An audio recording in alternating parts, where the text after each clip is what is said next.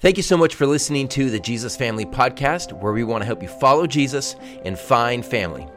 We are in a teaching series called You Are What You Think How the Enemy Attacks You, How to Fight Back, and How to Know That You're Winning. These episodes are recorded live every Wednesday night at 8 p.m. Central on Facebook and YouTube, and then I will take that, edit it down, and release it the following Monday for the Jesus Family Podcast. So if you want to watch any of these episodes live, Please join me this Wednesday night at 8 p.m. on Facebook or YouTube.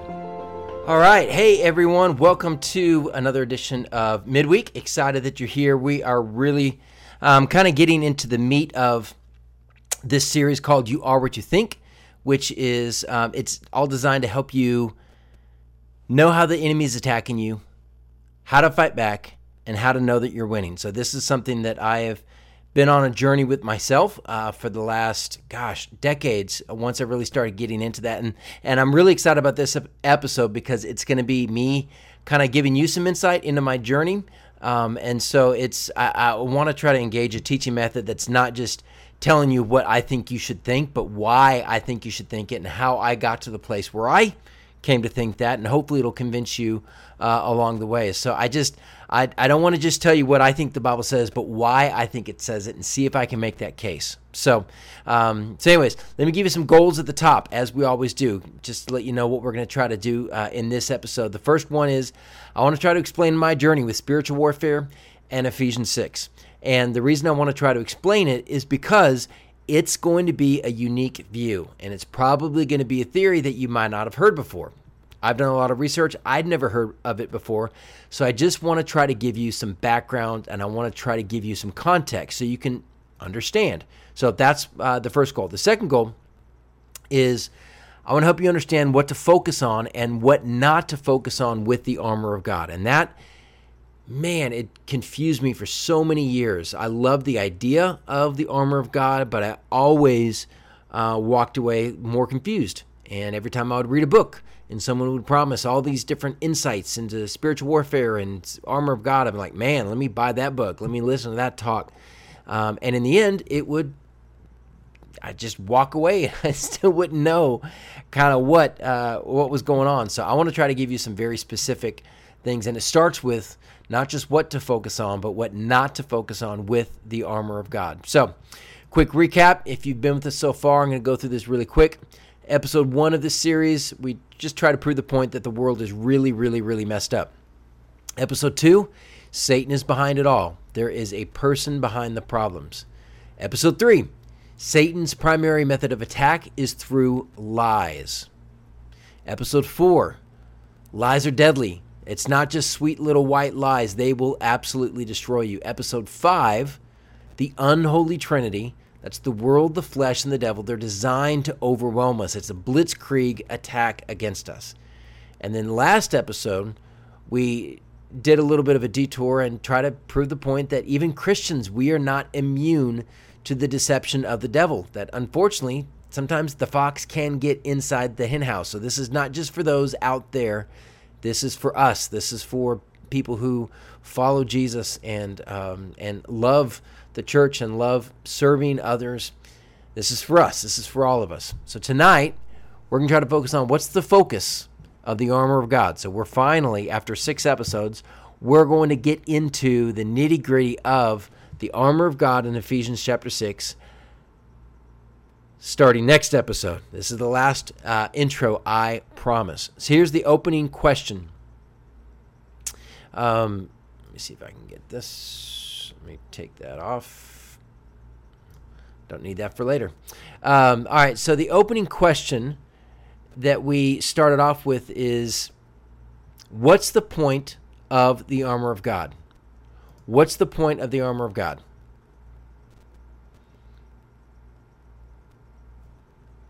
You know, is it just pieces of armor? Is it just a metaphor? Is Paul being specific? If he's being specific, it still seems kind of not specific. So that's what we're that's what we're going to try to look at. And I want to try to give you just a little bit of my background of how confused I was, and maybe you've been through some of these journeys, or maybe you've been through some of these stages as well. So I went through. Um, I like to call them like five different phases. Phase one of my insight into or journey with the this spiritual warfare passage in Ephesians 6, which we, we will read in just a moment. Phase one is I call like fascination. Okay. So, I mean, if you're in church and you're bored, the preacher's going on too long, and, you know, I can say that as a preacher who many times went on too long. Um, you know, you start reading the Bible and you start looking for stuff that's interesting. There's, you know, a lot of stories in the Old Testament that are interesting, but one of the stories that always fascinated me was this passage on spiritual warfare in Ephesians chapter 6 because it had swords and shields and helmets and enemies and you know fighting dragons and wizards. And it was like all the you know the books and the movies that I'd read but it was in the Bible so I thought it was great. So I was just fascinated about this that there is an unseen enemy out there the devil that he's attacking us but we have armor. And so I thought it was pretty cool. Okay so at that point you know, it was just fascination. So I really wanted to get into it. So phase two is what I like to call Crazy Town. Crazy Town is I've started reading books on spiritual warfare. And guess what? There is an entire market of folks who claimed, hey, this is what you need to know about this spiritual warfare, and this is what you need to know about this spiritual warfare. And so a lot of it was just, this is my experience and a lot of those experiences contradicted each other and you know but they claim to be authoritative and they claim to have a vision from god. And it's really hard to contradict someone who claims to have heard from god. So i just kind of went down that but it just it led to some weird places and it led to the point where you know they were saying that I needed to find out the name of a territorial demon so that I can bind it in the name of Jesus and start doing some research on demonology. Like it this was in college and it was it was it was crazy town. Even I was like, "No, this no, this is getting in some weird places." I don't think these guys know what they're talking about because they're not, you know, there's no proof. It's just this is this is how it is. Why? Because I said so. Well, when you have 10 other books saying opposite, and they're all saying because I said so. It's it's it's hard to really know what to believe. So I didn't stay in Crazy Town too long, and then I went into the don't need it phase, theology edition. So the don't need it phase was when you know I couldn't make heads or tails of spiritual warfare, so I started getting into deep, deep theology and all these big, you know, dollar fifty words, and and I was you know in Bible college and taking you know graduate level classes in, in the Bible and stuff. So it was just all this, you know, this sanctification, the soteriology, and propitiation, and all the you know blah blah blah stuff. And you know, we we didn't really talk about spiritual warfare. We didn't need spiritual warfare because we had the Bible and we had good theology, which was our theology. And then that ran into a brick wall in Africa. I lived in Africa for two years as a uh, missionary and I saw some things. I experienced some things. I saw some spiritual things that couldn't just be explained away in a theology textbook. So I knew that there was a spiritual world out there, and I knew it seemed more present in some places, but not as much in America. But when I came back to America, I began to see spiritual warfare all around. I still just didn't feel like I had the tools of how to how to attack it. Um, and then I went into phase four, which was also the don't need it phase, but I called it the business model edition, where you don't really need to worry about the devil because you go to these conferences and these church growth strategies and you just get, you know, this preaching style and this style of music and you do this fundraising technique and you get this pastor and that pastor and this communications director and this executive pastor and you you know and you do all this and you dress this way. And that's that's all you need. So it's just the business model Chick fil A approach, make it like a business. Did that for way too long. Um, and that still, that just denies the reality of the spiritual. So the last phase where I've kind of been for the last several years has been the just the I don't know phase. Like I know it's real, but I still don't know any specifics. I went through the phase where like every morning I would pray, God, I would I pray that I'm you know, I put on the belt of truth. I put on the breastplate of righteousness. I put on the feet fitted with the readiness that comes from the gospel of peace. I take up the shield of faith. God, I'm going to put on the helmet of salvation today. And I was almost like an incantation trying to say, I'm going to put these things on. I still didn't know what they were or how to do it. Like, how do you actually put on a belt of truth? I mean, do you do you get like one of those big WWE belts and just write truth on the front and put on the belt? Like, no, I don't think Paul was being literal. So I I wanted to do it, still didn't have the specifics. And, you know, then I got to the point where I started thinking, you know, maybe it wasn't about the belt or the sword or the helmet or the shield, but it was what was attached to it. And so that that was that was halfway there. I'm going to get to that in just a second, but I went through all these different phases. So with that, what should you know? Okay, so here, here's what I've learned up to this point that I, I think it's worth for you to know. The first is this don't focus on the armor in the armor of God. I know that's odd, uh, and it confused me for years because I would read these um, Bible commentaries from seminary professors, like really highly trained seminary professors, and a lot of these commentaries. I mean, every time I would go to a Bible bookstore and look at a new commentary, the first thing I would go, I would literally for years, I would go to Ephesians, I would look at Ephesians 6. I wanted to see what their take was on the armor of God because I was just trying to figure it out. And in the end, it was all very vague of like, hey, we need to be surrounded by truth and we need to be surrounded by righteousness. Okay, I can figure that out because that's the belt of truth and the breastplate of righteousness. What does that mean? And then some of the other commentaries would just say, well, this is why a belt was important. The belt was the first thing a soldier put on in the Roman army. Okay, great history lesson. A shield was very important to the Romans, and this is why a shield was important. And here, here's why the breastplate was important to the Roman soldier. Okay, great. Thanks for the history lesson but Paul was using the armor as a metaphor that we're in war. So I don't need a history lesson of why a shield is important and why a helmet is important. Like what is what does that mean? So with all that, here's one of the things that really began to click a light bulb off. So the first thing I'll say is this, don't focus on the armor in the armor of God. Here's what I mean by that. Let's actually look at this passage Ephesians chapter 6, verses 13 through 17. We are going to camp out here for the next seven weeks.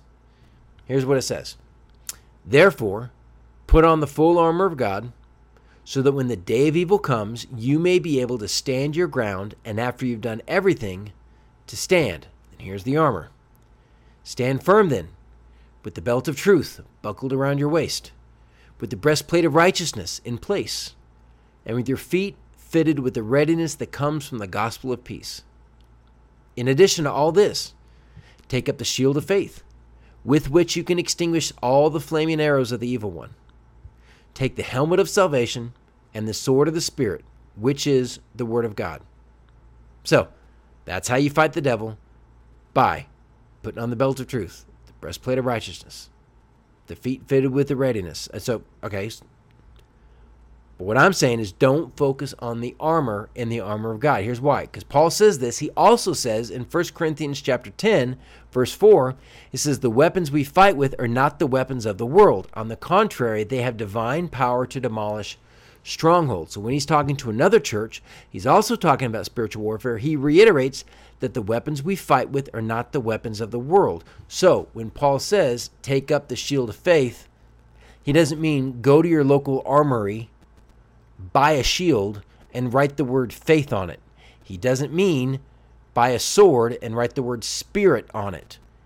He means it metaphorically. So don't focus on the armor in the armor of God. So that's the first part. What do you focus on though? Well, this was the other part that really, really kind of started to connect some dots for me. Uh, and we already talked about this, I think, in the f- second, th- second and third week in John 8:44, when Jesus is exposing the devil's playbook, he says this, John 8:44, "You belong to your father, the devil." Which, by the way, can we just stop and recognize how weird that is? When he's saying you, he is not talking to the pagan Romans. He is talking to the Jewish religious leaders, the pastors, the deacons, the seminary professors of the day, the the the me for 20 years, you know? So so anyways, that's a that's a sobering accusation by Jesus. You, this particular group that he was talking to, you belong to your father the devil and you want to carry out your father's desires. He was a murderer from the beginning, not holding to the truth, for there is no truth in him. When he lies, he speaks his native language, for he is a liar and the father of lies. And so that's why week three, I made the argument that the Satan's primary attack is through lies. So, when Paul says that our struggle is not against flesh and blood, but against the rulers, against the authorities, against the powers of this dark world, against the spiritual forces of evil in the heavenly realm, when we're fighting the devil and the, and the forces of the devil, and when Jesus says, what I argue here is that Satan's primary method of attack is through lies, well, then let's apply the armor of God to lies.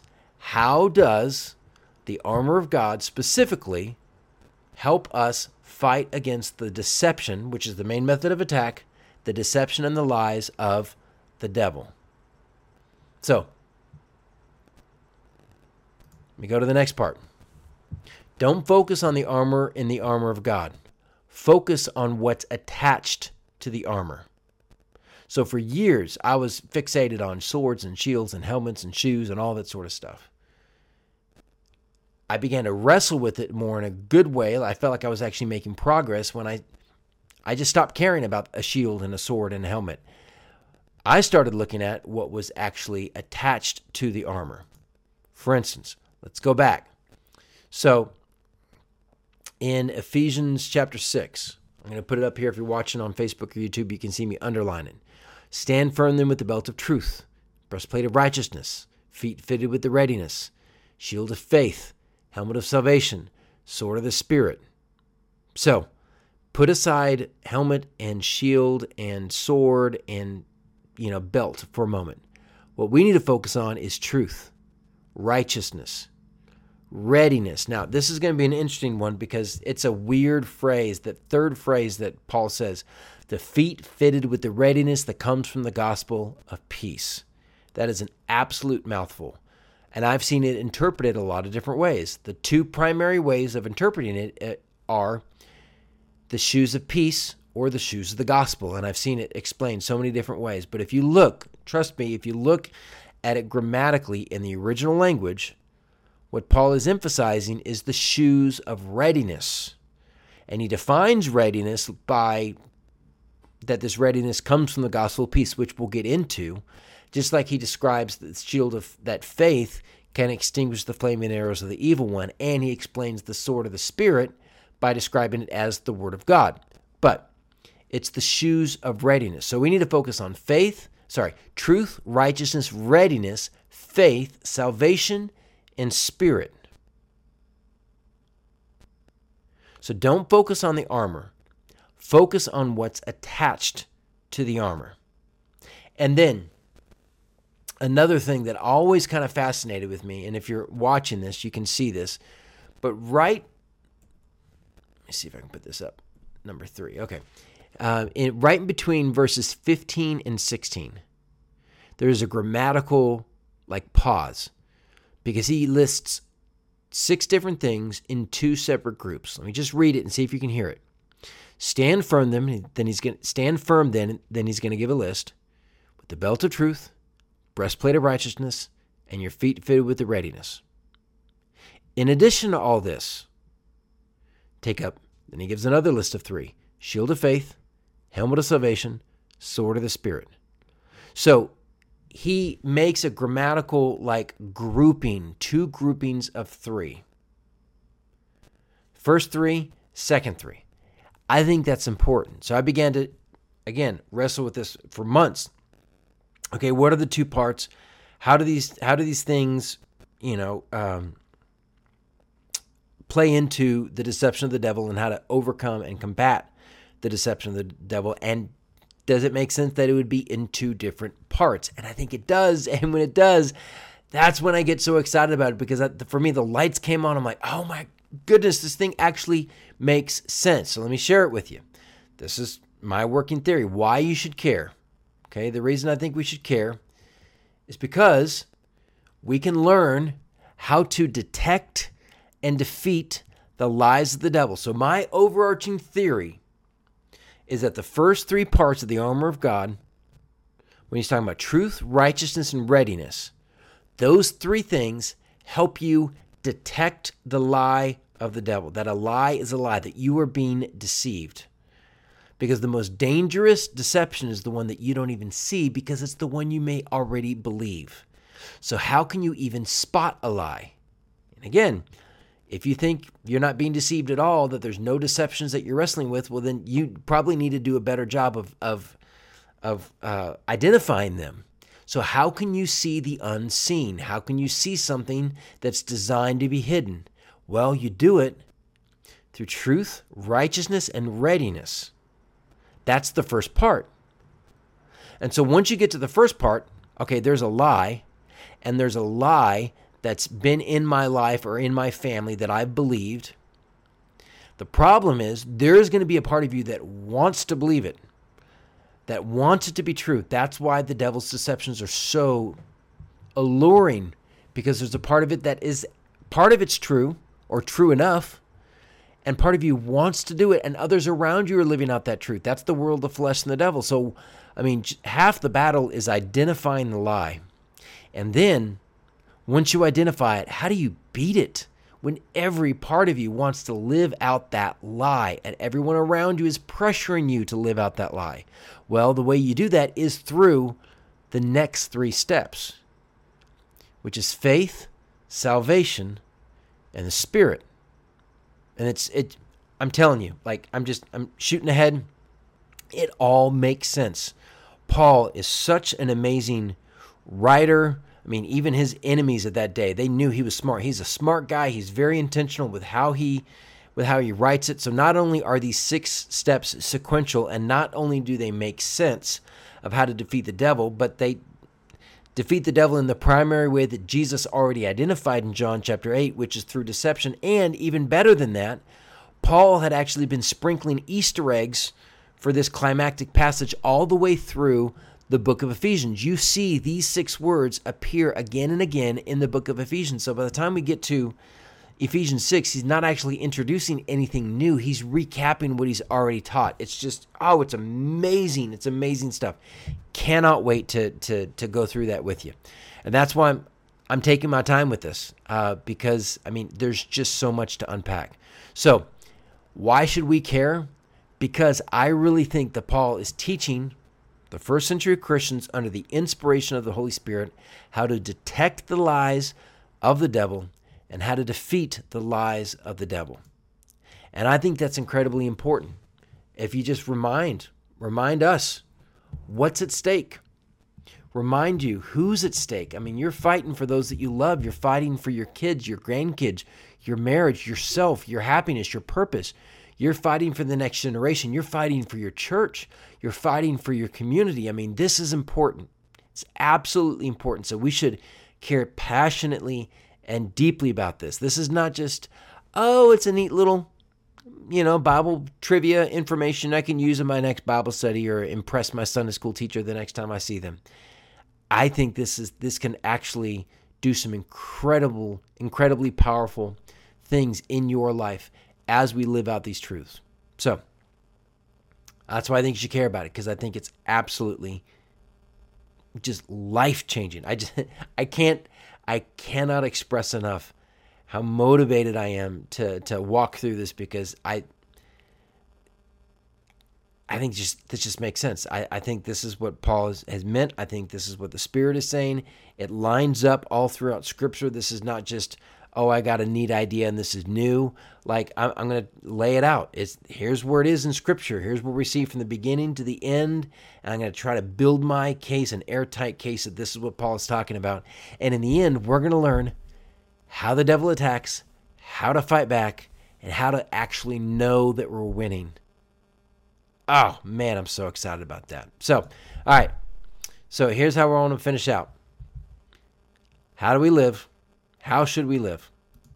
Well, let's go on a quest together into a first century letter. This whole thing has just been trying to just to get us ready. You know, I, I could tell you right now what the six things are, what I think those six things are in, the armor of God.